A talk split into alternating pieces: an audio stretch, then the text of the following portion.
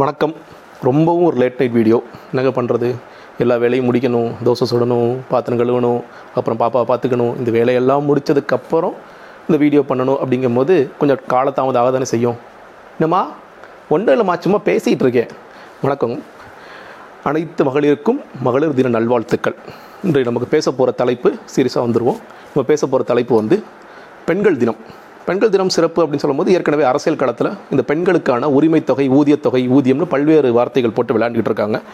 அப்போ அது குறித்து இன்றைக்கி பேசுவது சரியாக இருக்கும் அப்படிங்கிற காரணத்தினால இந்த ஸ்பெசிஃபிக்கான டாப்பிக்கை எடுத்தோம்.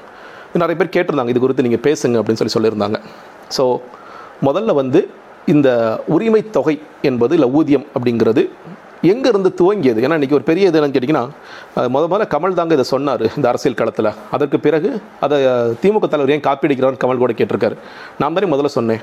உண்மையிலே இந்த இது இந்த தேர்தலை பொறுத்த வரைக்கும் இதை ஒரு மிகப்பெரிய பேசுபொருளாக மாற்றியது இன்னும் சொல்லப்போனால் இப்போ ரெண்டாயிரத்தி பதினாறில் ஒரு முக்கிய பேசுபொருளாக டாஸ்மாக் பிரச்சனை இருந்தது. நான் பல தடவை சொல்லியிருக்கேன் ரெண்டாயிரத்தி இருபத்தி ஒன்றுக்கான பேசுபொருள் இல்லை மைய பிரச்சனை எதுங்கிறதே இன்னும் செட்டாகலாம் தான் நினச்சிட்டு இருக்கேன். ஒருவேளை தேர்தல் அறிக்கைகள் வரும்போது அதெல்லாம் மாறுங்க இது கிட்டத்தட்ட தேர்தல் அறிக்கைகள் நோக்கி தான் அதெல்லாம் போயிட்டு இருக்கும் காரணத்தினால ஒரு பெரிய பேசுபொருளாக கமல் இதை மாற்றிருக்காரு கமல் பேசி அடுத்த நாளே சில முன்னணி நாளிதழ்கள் இது குறித்தெல்லாம் பெரிய கட்டுரைகளும் வெளிவர தொடங்கியது. தொடர்ச்சியாக இப்போ நேற்று திமுக தலைவர் தன்னுடைய மாநாடில் ஒரு ஏழு முழக்கங்களில் சொல்லும் பொழுது அனைவருக்கும் அனைத்துமான தேவைகள் அப்படின்னு சொல்லும் பொழுது அதன் அதற்கு கீழே ஒவ்வொரு குடும்ப தலைவிக்கும் ரேஷன் கார்டு அடிப்படையில் ஆயிரம் ரூபாய் நான் கொடுக்க போகிறேன் அப்படிங்கிற சொல்லியிருக்கார். எடப்பாடியா சும்மா விடுவாரா? உடனே இன்னைக்கு போட்டார். நீ என்ன ஆயிரம் கொடுக்குறது? நான் ஆயிரத்தி ஐநூறுரூவா கொடுக்குறேன். அது மட்டும் இல்லாமல் ஆறு சிலிண்டர் வந்து ஃப்ரீயாக கொடுக்க போகிறேன் அப்படின்ட்டு அவர் ஒரு அறிவிப்பு ஏற்படுத்திட்டார். ஸோ கிட்டத்தட்ட அது முக்கிய பேசுபொருளாக மாறிடுச்சுல இனிமேல் யார் ஒரு எலெக்ஷன் மேனிஃபெஸ்டோ ரிலீஸ் பண்ணாலும் இது குறித்து பேசி ஆக வேண்டும். ஒரு கட்டாயத்தை ஏற்படுத்திட்டாங்கன்னு நினைக்கிறேன். அந்த வகையில் பெரிய சந்தோஷம் தான் ஆனால் இது எங்கே துவங்கியது அப்படின்ட்டு இப்போ கமல் அவர்களே பேசும்போது இது பீஜிங்கில் இது பண்ணுறாங்க அப்படின்னு அவர் சொல்லியிருந்த மாதிரி நான் கேள்விப்பட்டேன். இது எங்கே துவங்கியது அப்படின்னு பார்த்தீங்கன்னா இது கிட்டத்தட்ட ஆயிரத்தி தொள்ளாயிரத்தி எழுபத்தி ரெண்டில் ஐடபிள்யூஎஃப்ஹெச்சி அதாவது இதுக்குன்னு ஒரு கிராஸ் ரூட் மூமெண்ட் இருக்காங்க இந்த மாதிரி ஹோம் மேக்கர்ஸ்க்கான ஒரு கிராஸ் ரூட் மூமெண்ட் அந்த மூமெண்ட் என்ன சொல்கிறாங்கன்னா இந்த மாதிரி வீட்டில் பணி செய்யும் வீட்டு வேலைகள் செய்யும் பெண்களுக்கான ஒரு ஊதியம் வேண்டும்னு கிட்டத்தட்ட நேஷனல் லிபரேஷன் ஃபார் விமன் ஆயிரத்தி தொள்ளாயிரத்தி எழுபத்தி ரெண்டு மேன்செஸ்டர் இங்கிலாந்து நடக்குது. அப்போதே குரல் கொடுத்துட்டாங்க. தொடர்ச்சியாக இது பேசிகிட்டே இருக்கிறாங்க. இட்டாலியில் பேசுகிறாங்க யூகேல பேசுகிறாங்க பல நாடுகளிலும் பேசுகிறார்கள். நான் முதல் ட்ரை பண்ணி பார்த்தேன். ஏதாவது ஒரு நாட்டில் கொடுத்துருக்காங்க ஏதாவது ஊரில் கொடுத்துருக்காங்க நான் தேடின வரைக்கும் நான் கூகுள் பண்ண வரைக்கும் உங்களுக்கு தெரிஞ்சவங்க சொல்லுங்கள் நான் தேடின வரைக்கும் எந்த ஒரு ஊர்லையும் இது மாதிரி கொடுக்கல. பேசிக்கிட்டே இருக்கிறாங்களே ஒளி இது வரைக்கும் கொடுக்கல அப்படிங்கிறதையும் சேர்த்து நாம் பார்க்க வேண்டியதாக இருக்கிறது.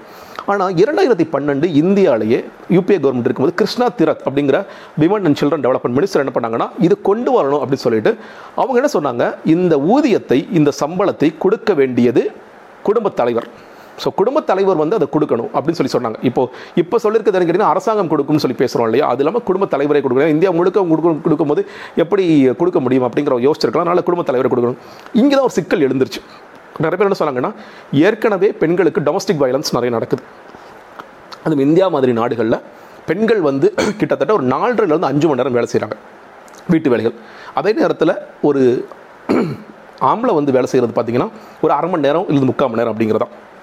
அது மட்டும் இல்லாமல் உலகத்தில் ஐந்தில் நான்கு பங்கு இந்த வேலைகளை பெண்கள் செய்கிறார்கள்.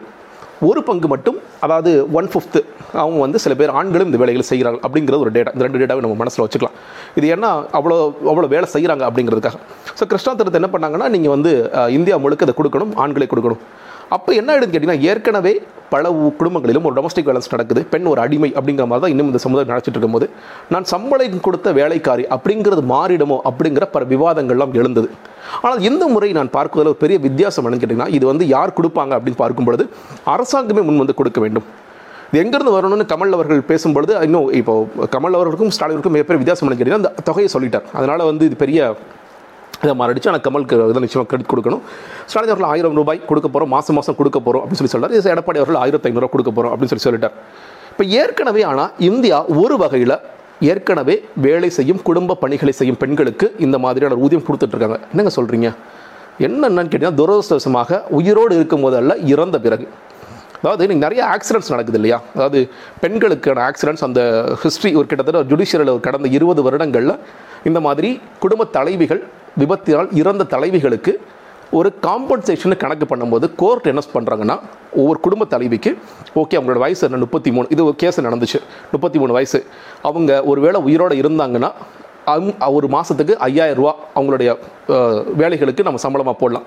அப்போது அவங்க வந்து ஒரு அறுபத்தஞ்சு வயசு வரைக்கும் உயிரோடு இருப்பாங்க. அப்படின்னு சொல்லி முப்பது வருடம் இல்லை முப்பத்தஞ்சு வருடத்துக்கு கணக்கு பண்ணி பதினேழு லட்ச ரூபா காம்படிஷன் கொடுக்கணும் அப்படின்ட்டு யார் இடித்து ஆக்சிடென்ட் பண்ணி அவங்கள இறந்து போகிற காரணமாக இருந்தாரோ அவங்களுக்கு கொடுக்குறாங்க. இதே மாதிரி பல கேசஸ்லையும் இறந்து போன பெண்மணிகளுக்கு இது நடந்துகிட்டு இருக்கு. அப்படி இந்தியாவில் நடக்குது ஜுடிஷியல் நடக்குது. அப்போ எல்லாரும் கேள்வி கேட்குறாங்க ஏங்க செத்து போனால் கொடுக்குறீங்க? இறந்து போனால் கொடுக்குறீங்க? அப்போ உயிரோடு இருக்கும் பொழுது அதுக்கான ப்ரொடக்டிவ் அதை அவங்க வந்து உயிரோடு இருந்திருந்தாலும் சொல்லி தானே கொடுக்குறீங்க. அப்போ உயிரோடு இருக்கும்போது அவங்களுக்கு கொடுக்குறது என்ன தவறு அப்படிங்கிறத நிச்சயமாக கேட்குறாங்க. பெண்கள் மத்தியிலும் இது வரவேற்பு இருக்கத்தான் செய்யும் நினைக்கிறேன். ஏன்னா இவங்களுக்கு ஒரு அங்கீகாரமாக இதை கொடுக்கிறோம் அப்படின்னு சொல்லும் பொழுது. ஆனால் என்ன ஒரு சிக்கல்னா இது வந்து நேரடியாக பெண்களுக்கு எப்படி போகும் அப்படிங்கிறது ஒரு கேள்வியாக இருக்கிறது. ஆண்கள் மறுபடியும் தட்டி பறித்து கொண்டு போய் ஐயா ஆயிரத்தி ரூபா கொடுத்தாரா? மறுபடியும் போய் டாஸ்மாக்களை கொடுத்துருவாங்களா அப்படிங்கிற ஒரு கேள்வி இருக்குது அதை மீறி எங்கேயாவது ஸ்டார்ட் பண்ணி தான் ஆகணும். நம்ம வந்து எதுவுமே நடக்காது நடக்காது அப்படிங்கிறதுக்காக ஸ்டார்ட் பண்ணாமல் இருக்க முடியாது ஸ்டார்ட் பண்ணி தான் ஆகணும். ஆனால் தமிழகத்தில் இருக்கிற ஒரு மிகப்பெரிய சிக்கல் இல்லை என்னன்னு கேட்டிங்கன்னா இப்போது கிட்டத்தட்ட ஒரு அஞ்சு லட்சம் கோடி நோக்கி நம்மளோட கடன் சுமை போயிடுச்சு. இப்போ நீங்கள் கணக்கு பண்ணி பாருங்கள் ரெண்டு லட்சம் ரெண்டு கோடி ரேஷன் கார்டு இருக்குது நம்ம தமிழ்நாட்டில்.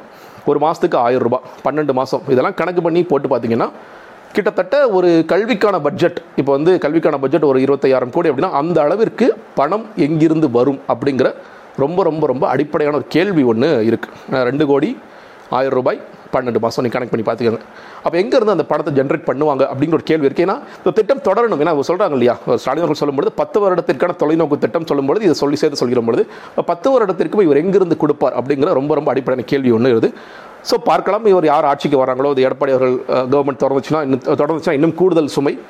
ஸ்டாலின் அவர்கள் வந்தாலும் அவருக்கும் ஒரு சுமை இருக்கிறது. கமல்ஹாசன் இன்னும் அதோடைய விளக்கங்கள்லாம் கொடுப்பார் நினைக்கிறேன். எனக்கு சொல்லியிருக்காரு காப்பீடு டிஸ்ட்ரிக்னு சொல்லி சொல்லியிருக்காரு. ஸோ மேலும் சில விளக்கங்களை கொடுப்பதற்கான வாய்ப்புகள் இருக்குன்னு நினைக்கிறேன். தொகை குறித்து பேசிவிட்டோம். உரிமை தொகையில் தொகை குறித்து பேசிவிட்டோம். உரிமைகள் குறித்து நம்ம பேசவே இல்லையே.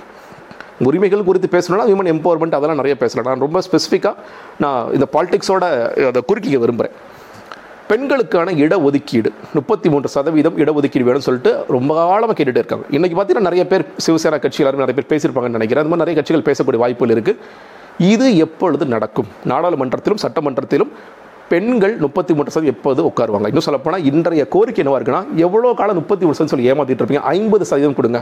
உள்ளாட்சி தேர்தலில் கொடுக்குறீங்களா தமிழ்நாட்டு ஜெயலலிதா அவர்கள் இருக்கும்போது ஐம்பது சதவீதம் ஆக்கினார் கலைஞர் முப்பத்தி மூணுங்கிற ஆக்கினாரு அதை ஐம்பது ஆக்குனீங்களா அப்போ சட்டமன்றத்தில் உங்களுக்கு கொடுக்கறதுக்கு எது தடுக்குது அப்படிங்கிற ஒரு ரொம்ப நியாயமான கேள்வியை இன்றைக்கி எல்லாரும் கேட்க ஆரம்பிச்சிட்டாங்க. அது குறித்து இந்த கட்சிகள் எப்பொழுது பேசுவார்கள்?